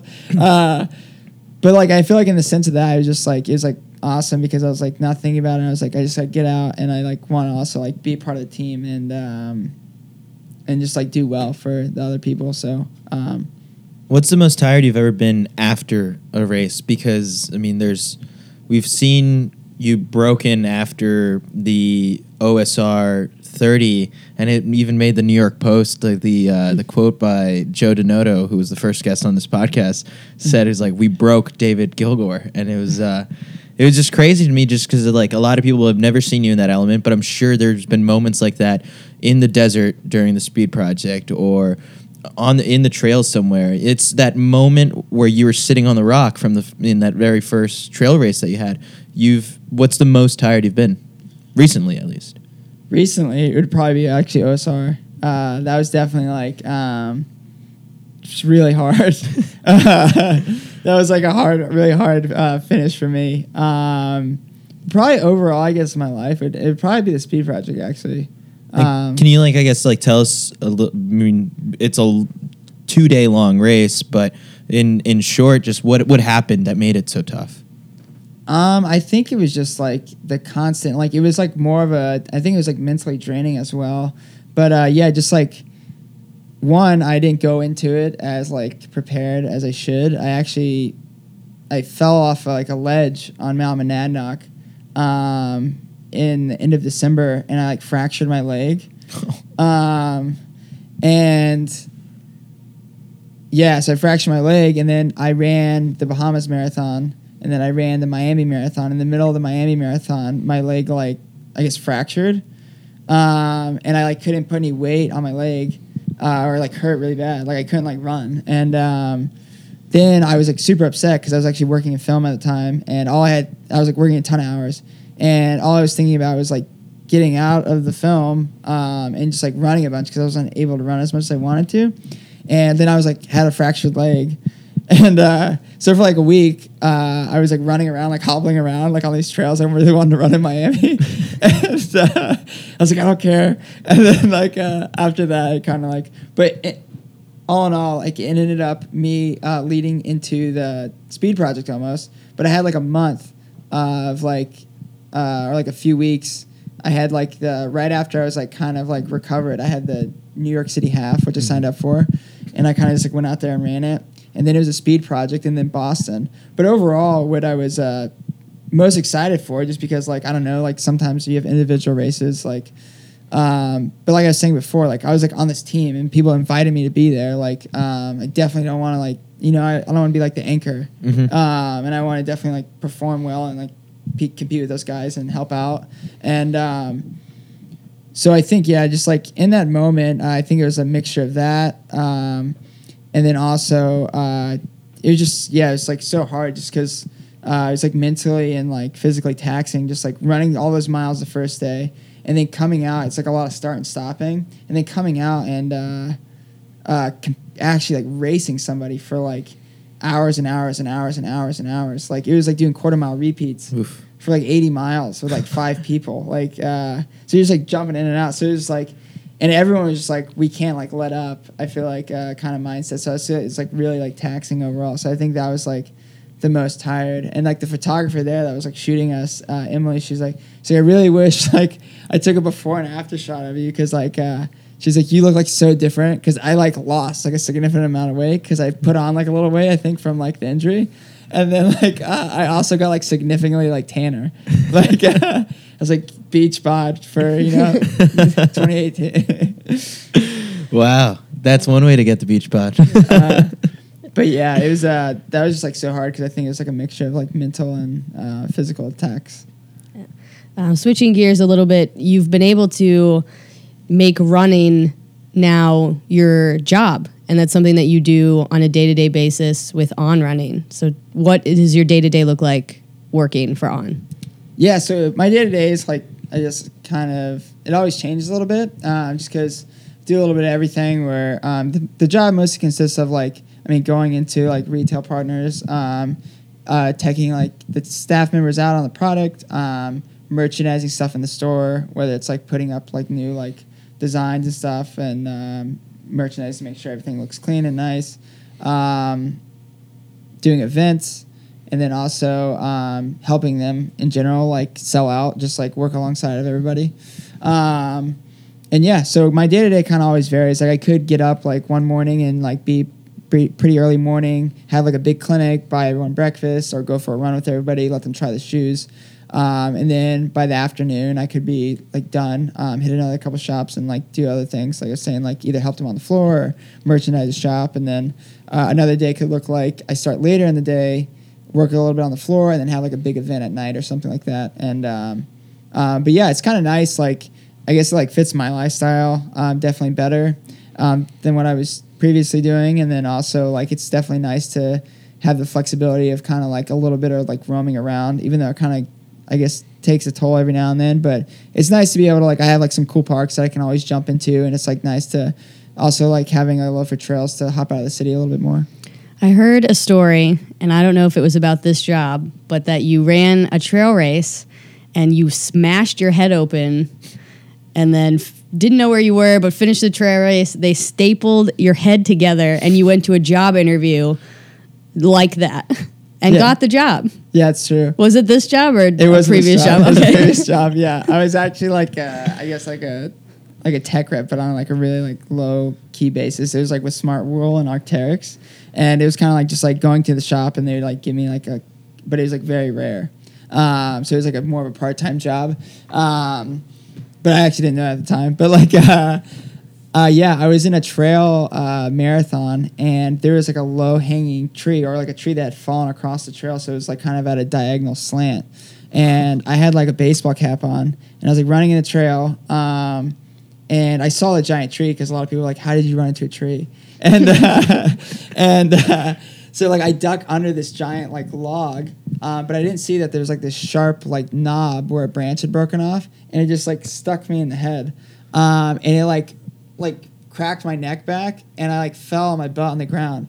Um, but at the time, I was just like, I was like, dang it, you know, like, uh, and uh, it just really felt like someone punched me in the head, and I was like, oh, that didn't like, it was like annoying, but it wasn't like, oh my god, like, uh, and I go to stand up, and I, my head goes down, and like blood is like flowing all over my face, and I'm like gushing blood, and at the time, I didn't really know that your head does that, and uh, and. Uh, so I was like super scared. Like, uh, um, so I'm like walking down the trail and I'm like putting my hand and like blood's coming down like all my arms. I'm like covered in blood. Like, uh, and uh, I'm like walking down the trail and then um, like five minutes later, because I was actually in the lead at the time, and uh, this guy's screaming. Um, he's like, "Are you okay? Are you okay?"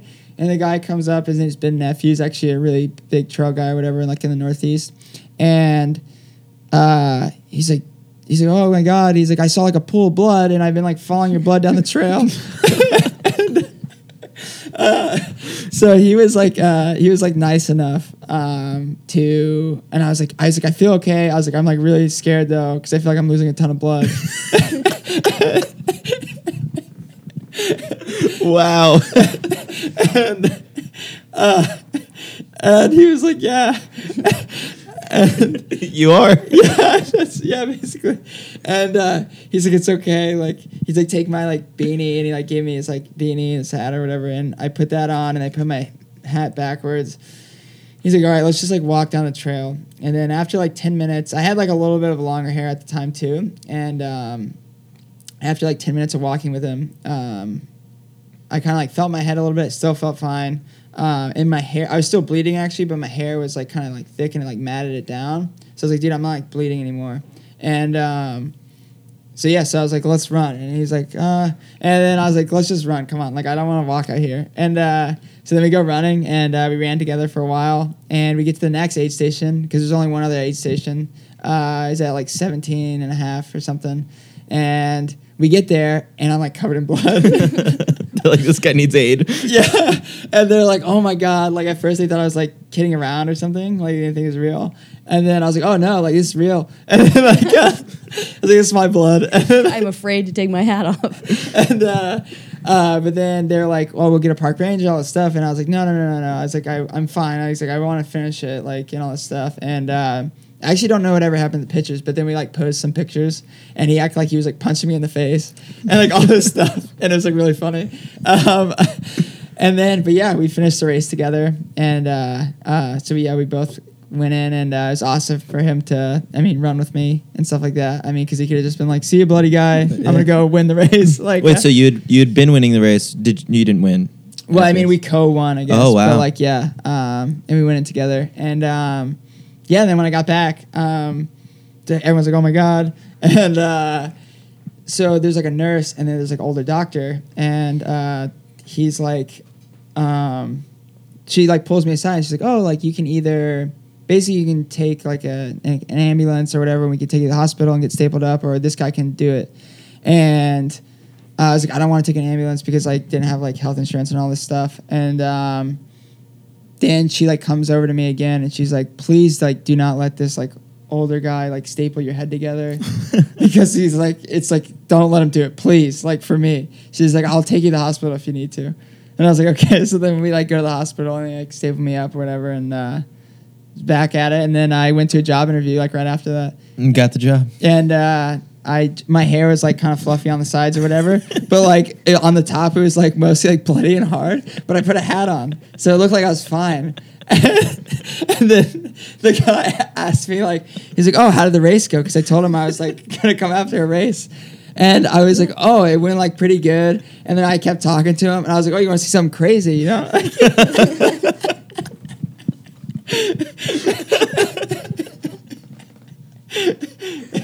And uh, so I take off my hat and I look like Frankenstein, you know?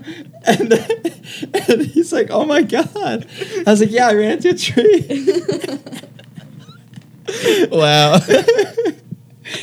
oh man, that is amazing. wow. Well, you got the job. Congrats. yeah. Um, is that the most brutal injury you've suffered on a run? Yeah, probably. Yeah. God, I Probably the hope most- so. probably the most gruesome looking, yeah. Um, but yeah, probably. I was hit by a car too one time. Um, You have to tell us that story. uh, but I was on a bike actually. okay. um, I was racing my friend in high school, and um, uh, I was like on a road bike, and he's like, "Oh, you want to race the last mile?" And I was like, "Yeah, let's race." And so we like, I like take off, and I pulled a little bit ahead of him, and I was like a junior in high school, and um, uh, it was like in the winter time, it was like December something, and um, I go to turn around, and I'm like on the other side of the road with oncoming traffic. Um, it's like in my neighborhood. I was like, I'm not from like a huge place, Mhm. and uh, but a car passed me, and when I turned around, they turned in front of me, and I didn't have a helmet on or anything, and I was like probably going like 30 miles an hour, um, and that was it. Like I slammed into the car, I, like ripped the bike in half. Um, I broke my face. Um, and I was like on the ground, like seizing and like all bloody. And I got knocked out, so I don't remember any of it. And I like, broke my shoulder, like fractured my wrist. Um, This woman owes you like millions of dollars. and uh, yeah, and I like destroyed her car, and uh, uh, like with my head, and uh, this is crazy. and uh, but yeah, like right here, if you like in certain light, like uh, my cheekbone's actually bigger on the side a little bit. You can kind of see. Um, but anyways, uh, yeah, I go to the hospital, and I don't remember anything. Um, but I just like woke up in the hospital, and I was like super banged up. Um, but This yeah, is incredible. Just that you've been able to just be pieced together back, and you can run again. It's oh man. Um, well, anyway, you are getting ready to run at a World Championships after all of that. Um, we're catching you. We're recording this on uh, Monday, June third, and we're going to release it, I think, uh, next week. But tomorrow, you board a flight to go out to Europe because you're competing at the 2019 World Championships for what is it? The 50 50k trail. yeah, 50k trail championships. hmm I mean, what is what was the selection process like, and then ultimately, what's it like for you to put on a Team USA uniform? Oh yeah, it's amazing. Like um like so the selection process is like slightly different of course than like traditional like track and all that. Um so basically they have like a USA championships um every year. Um and so the f- person who wins the championships uh, gets an automatic bid. Um so they already had one in 2019. The one was like later in 2018. So this year was a little random in the sense of like they were kind of closer together. So you could run two before the race um, or the world championships. Um, and yeah, so the two winners of those two get automatic bids. Um, and then usually, like if someone who is on the team, on the USA team previously, and had performed really well at the World Championships, they usually let a guy, a person or two, uh, continue to compete if they want to accept to be on the team again. And then they usually put um, a bid or two to select um, other other athletes. And uh, I was like lucky enough to get selected um, in like a bid position because I finished third and fourth at the USA Championships the last two years. And then um, yeah, I'm so pumped to put on the USA shirt. Uh, I mean, it's definitely like. Uh, I mean, it's definitely a dream for sure. Um, definitely something that I've always like aspired to be or to to one day like attain to compete at like a world championships or to compete at a world level. I I guess like in, in running in some aspect. Um, so yeah, it's definitely a really cool and unreal feeling. Where is the race? It's in Portugal and um, it's like Miranda do Corvo This weekend. this weekend. Yeah, so the eighth. Uh, So, like by the time this airs, you would already have run the race. So, congratulations on winning the World championship. Oh gosh. Um, so if we kind of like look at the map, at a map of the world and places you've run. I mean, recently you've been able to get out of the United States more, but if we go all the way back to the beginning of this podcast when you were talking about being a kid from Florida who had only left the state like twice, now you've been able to go and running has taken you to so many different places. Um, I guess where where are some of the most beautiful places that you've gone uh, to run with? And I guess because this is a podcast, can you describe them? Oh yeah. Um, I would say well, one of my favorite places was definitely in Moab. Um, insane trails are like magnificent. Like the scenery out there is like insane. Um, just beautiful, like red, like stone, like like arches and like huge like canyons and um, just beautiful. Like it, it looks like almost like beach sand kind of, but it's like red dirt or like clay and uh, but it's like very like nice to run on. So it feels like really soft but it's still kind of firm. So you're not like slipping around or anything. Um, but it's like endless trails out there like so like beautiful like remote and um, amazing. And another place i'd probably really enjoy is uh, uh, my college roommate is from kauai hawaii um, and that was a really like magnificent place to, to run as well. Um, just uh, there's a really cool trail. It's called the Kalalau trail and it's like a, a very like sharp like um I wouldn't say it's like a ridge, I guess, but like it's like a single track on a very big ledge. Um, but that's like actually my favorite type of trail to run, um, just in the sense of like I really like the single track, and then it's like really beautiful, like because you usually have like some like mountainous stuff on your side, and then you have like a beautiful, gorgeous view on the other side. Um, and that one's really cool because you kind of go in and out of forests, and then it leads to a secret beach like about 11 miles away with this huge waterfall. Um, and you can like drink out of the waterfall, and um, that was almost like my first experience at like some kind of ultra, I guess. But we didn't like plan to do that. We planned to run out there. We didn't think it was going to take as long. It took us like two hours because like the terrain. And by the way, we were coming back. Like me and Pierce were like, like, oh my god, it's terrible. like we're like, he's like, I'm so dizzy, I'm gonna sit down. and we started eating like fruit and stuff out of the tree, which is like crazy because it's like beautiful paradise. And um, uh, so that was another one. And then just recently, I was in um, in Ireland um, with Molly, and that was like so cool. I ran the cliffs of Moher, and another like pretty cool single track along beautiful cliffside. Where do, where would you want to run? Like, what's a place on the map that you haven't hit yet? I really want to go to um, Peru. Yeah, I think it's cool, like uh, like the Inca Trail and stuff like that. It looks like really cool, iconic.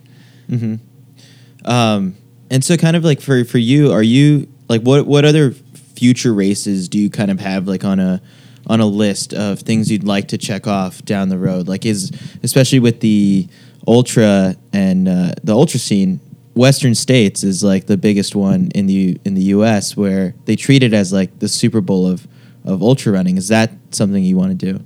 Oh, definitely. Yeah, that's something definitely I want to do um, down the road, and something I want to try to dabble in. I guess a little bit at the end of this year, um, possibly running something pretty long, um, maybe up to that distance, 100 miles, uh, uh, just to kind of get my feet wet a little bit, and also maybe like get the qualifier, and then hopefully next year I can try to.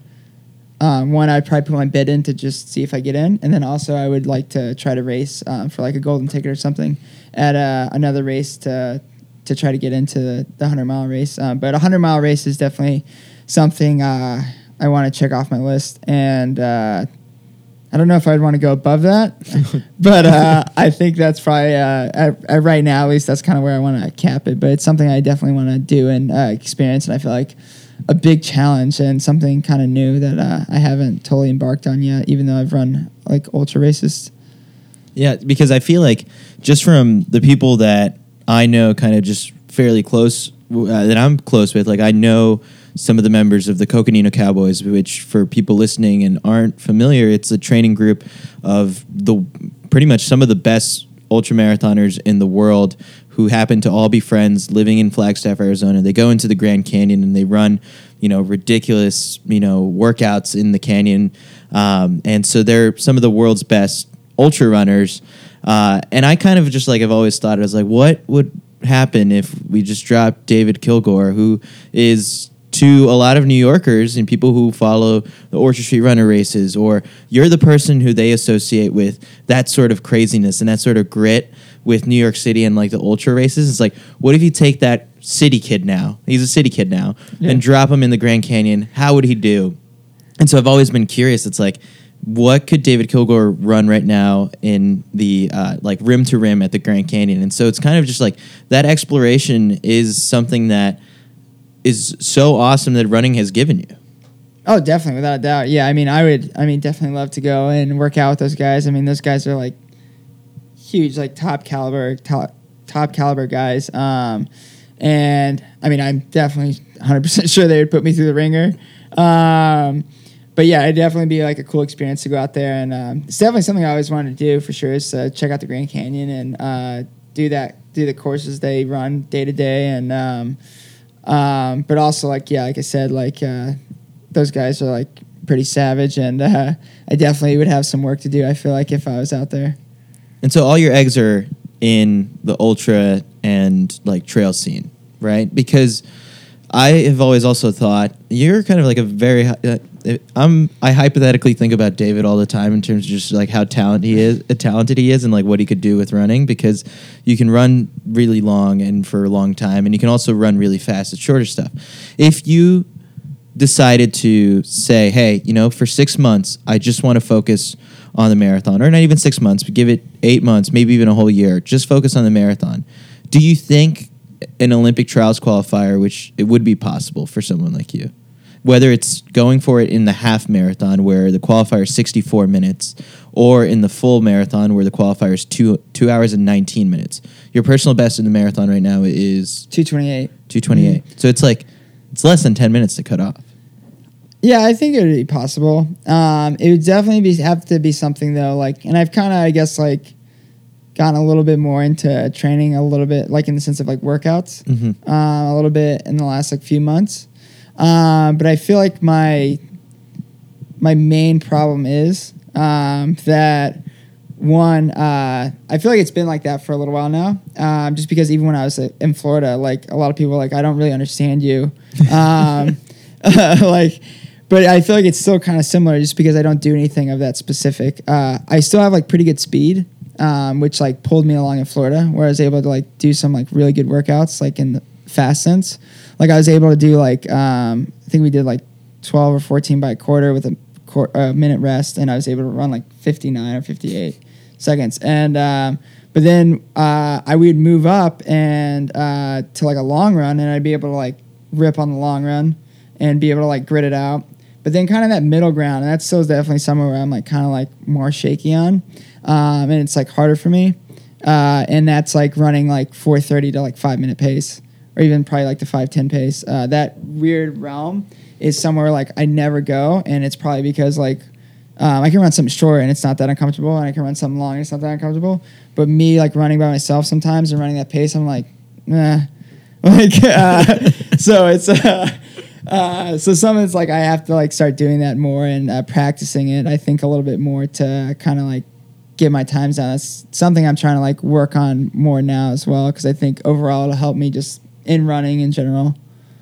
Kind of a follow up to that is so you said that some of your best workouts or even the most fun you've had have been when it's a little bit less stressful and like you kind of burned out in Colorado. Do you think you are consciously aware that you still want to enjoy this, that every decision you make around running it has to be fun and you still want it to be enjoyable because the minute it gets to be you don't want to burn out again and kind of lose your passion for it.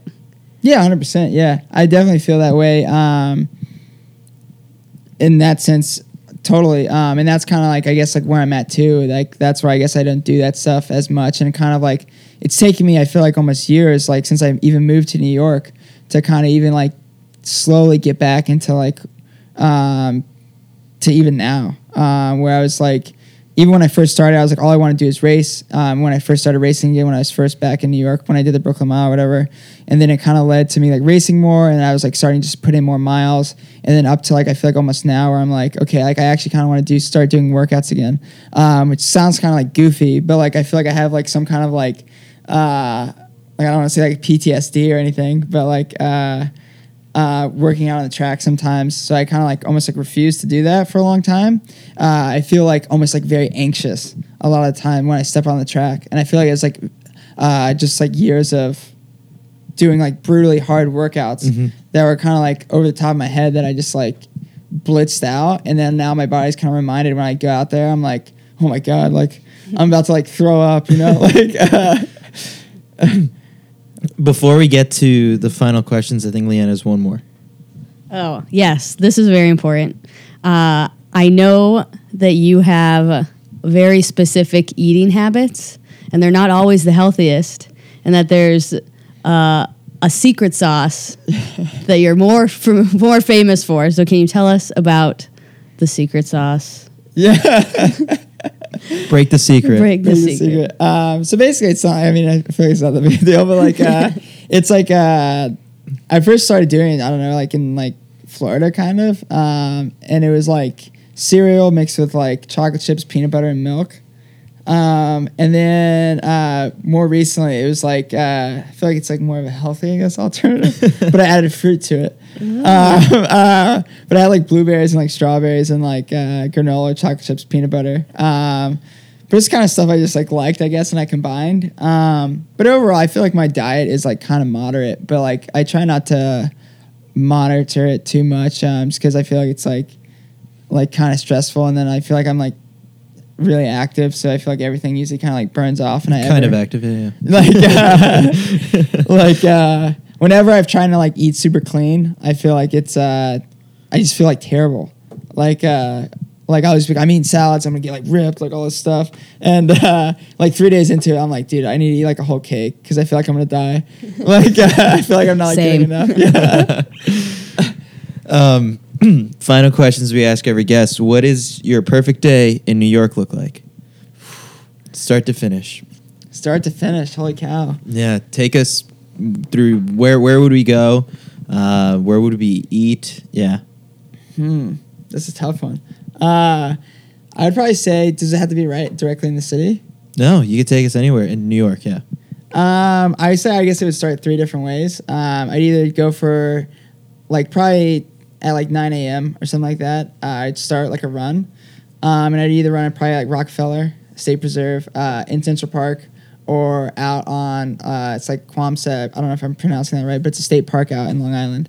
Uh, really nice trails. I'd probably start um, one of those places. I like kind of like that uh, median time of like not super early, but uh, kind of like a nice nice run in the morning. You get to wake up a little bit. Um, after that, uh, love to like grab brunch or something, um, and uh, probably like I mean preferably with like friends and stuff. Um, and then kind of after that, like I would definitely just like I guess like love to walk around and explore the city. It's always like fun. I feel like yeah, you can't like I feel like there's always something new popping up in New York. Um, so I feel like it's like always like fun to either like just get on a subway and kind of like cruise around the city, um, check out some new things you haven't, or um, really just I guess like go and relax like in a park or something. Um, and other than that, like uh, big fan of like barbecues and beaches, and uh, uh, can't ever go wrong with those. So um, Such a relaxing and chill Yeah. day. yeah. I love it. Uh, next question is What is your favorite pizza place in New York City? Like for a slice. That's the important part. I think it's for a slice. I don't know who made that rule. Well, because like some people have picked like uh, places that it's like you have to get the whole pie. So? Y- But then they've like been like, okay, what about a square? Like, can I get a square slice? So square. we're gonna go. We're gonna go slice from now on. New Slice. rule on the podcast. There's like a couple good ones, um, but I would probably have to say s- Only one. Scarr's. Okay, the Oh. popular pick. Yeah, You just went there last week. yeah, we were there last week. Uh, what are your top three then? Like, if there's other ones, Um, Di Fara. I feel like it's pretty Di Fara's. good. Yeah, I haven't Yeah. had that one. Um, and then uh, Patsy's. Okay, I haven't had that one either. I'll add them to the list. um, so you, I think you mentioned some of the state parks, but what is your favorite one? You only have one run to do in New York. Your last run in New York. Where is it? Oh man. Probably Central Park. Yeah. Yeah. Even though it's like really nice to go out the trails, but I feel like yeah, Central Park is like definitely uh definitely a spot now. Yankees or Mets? Yankees. Is that just like a? Well, I guess because you are like uptown, right? Because yeah, I actually live like half a mile from Yankee Stadium. Um but I, don't, I actually don't really like prefer that much. See, I, was I don't know ask, any like- logistics or Yankees. stats. But, like, uh, it was such a firm answer. I was like, "Is David a Yankee fan?" But also, yeah, also like Molly's family. A lot of them are like Yankee fans, and uh, I feel like What? I'm more like From New Hampshire? I know, right? How dare Uh, she? uh, her mom is like from, uh, or like her, a lot of her mom's side's like more of a from New York, um, and then her dad is uh, definitely so he's like the oddball out. So he's like Red Sox. So everyone's like cheering for the Yankees. He's like Sox. yeah. What was it? What was that like? I guess when when you had met Molly's parents, uh, because you had met s- everyone else. So Yeah. when was that? That was great. Um, I can't remember actually when it was, um, but I met them in the city um, after like I kind of came back up um, after because I went back down for like a trail race actually in like Huntsville, Alabama. I was in Florida for like a week and then uh, moved back up to New York and I was like gonna find a place. Um, but I met them around then. But it was awesome. It was cool. Like um, got along with them pretty well like right away. Yeah, talked to her dad a bunch about like outdoors, like really outdoorsy guy too, and uh, talked to him a bunch about like animals, like national parks stuff.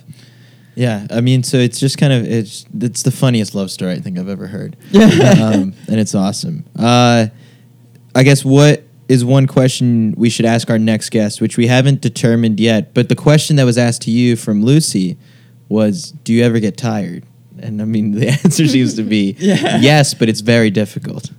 Yeah, for the most part, like I'm very like uh, like high energy and stuff like that, and then for the most part, like even um, I'm like oh like sometimes I tell myself I'm like so tired I can't wait to like relax and like all this stuff, and I'll like go sit down and like like oh my gosh I don't want to do this, and then so like I like get back up, but like uh, so for the most part I feel like I guess it's like more on the I guess hard side of things, but yeah I definitely get tired. Okay, so actually, Jess Movold is going to be the next person that we record with. Her episode's going to drop before yours because it'll be it'll come out on Friday. But we'll ask her your question during our live show. Uh, so, what question would you ask Jess? Hmm. Let's see.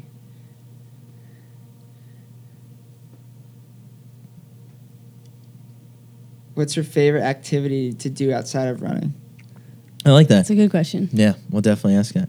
All right. Well, I think behind Daniel Wynn, you have gone on for the second longest time on this podcast, and it's been a blast. I'm sure this could have gone for like two or three more hours with just so many stories. I'm sure you have from like the trails and just getting lost in the woods. I'm sure, but David, this was a pleasure. That was awesome. Thank you guys so much for having me. Thank you. Stand clear of the closing doors, please. Thanks a lot to David for sitting down to share so much of his life story with us. And a reminder that this show would not be possible without the support from our sponsors. Don't forget to sign up for the New York Roadrunners Virtual Pride Run 5K. It's free, it's challenging, and it's always good to get a uh, virtual race done because you get to see where you stack up against runners from your community, from New York, and from all around the world. So, uh, check that out at nyrr.org slash virtual racing slash runners of NYC. Again, you can find the link to that in the show notes. Uh, and as always, thanks to you guys, the listeners, for the continued support. We appreciate it every single time that we see you guys post uh, screenshots while you're listening onto your Instagram stories. Uh, so continue to do that, and we'll repost it on our profile. And lastly, as always, I will make the ask please consider leaving a nice five star review on our Apple Podcast page. Uh, you can do it while listening on your iPhone. And uh, positive reviews allow for us uh, to move up on the charts and allows for other people to discover the show.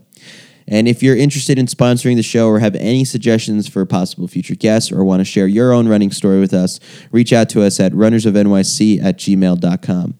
That does it for this episode. I am your host, Chris Chavez, and on behalf of Leanne, until next time.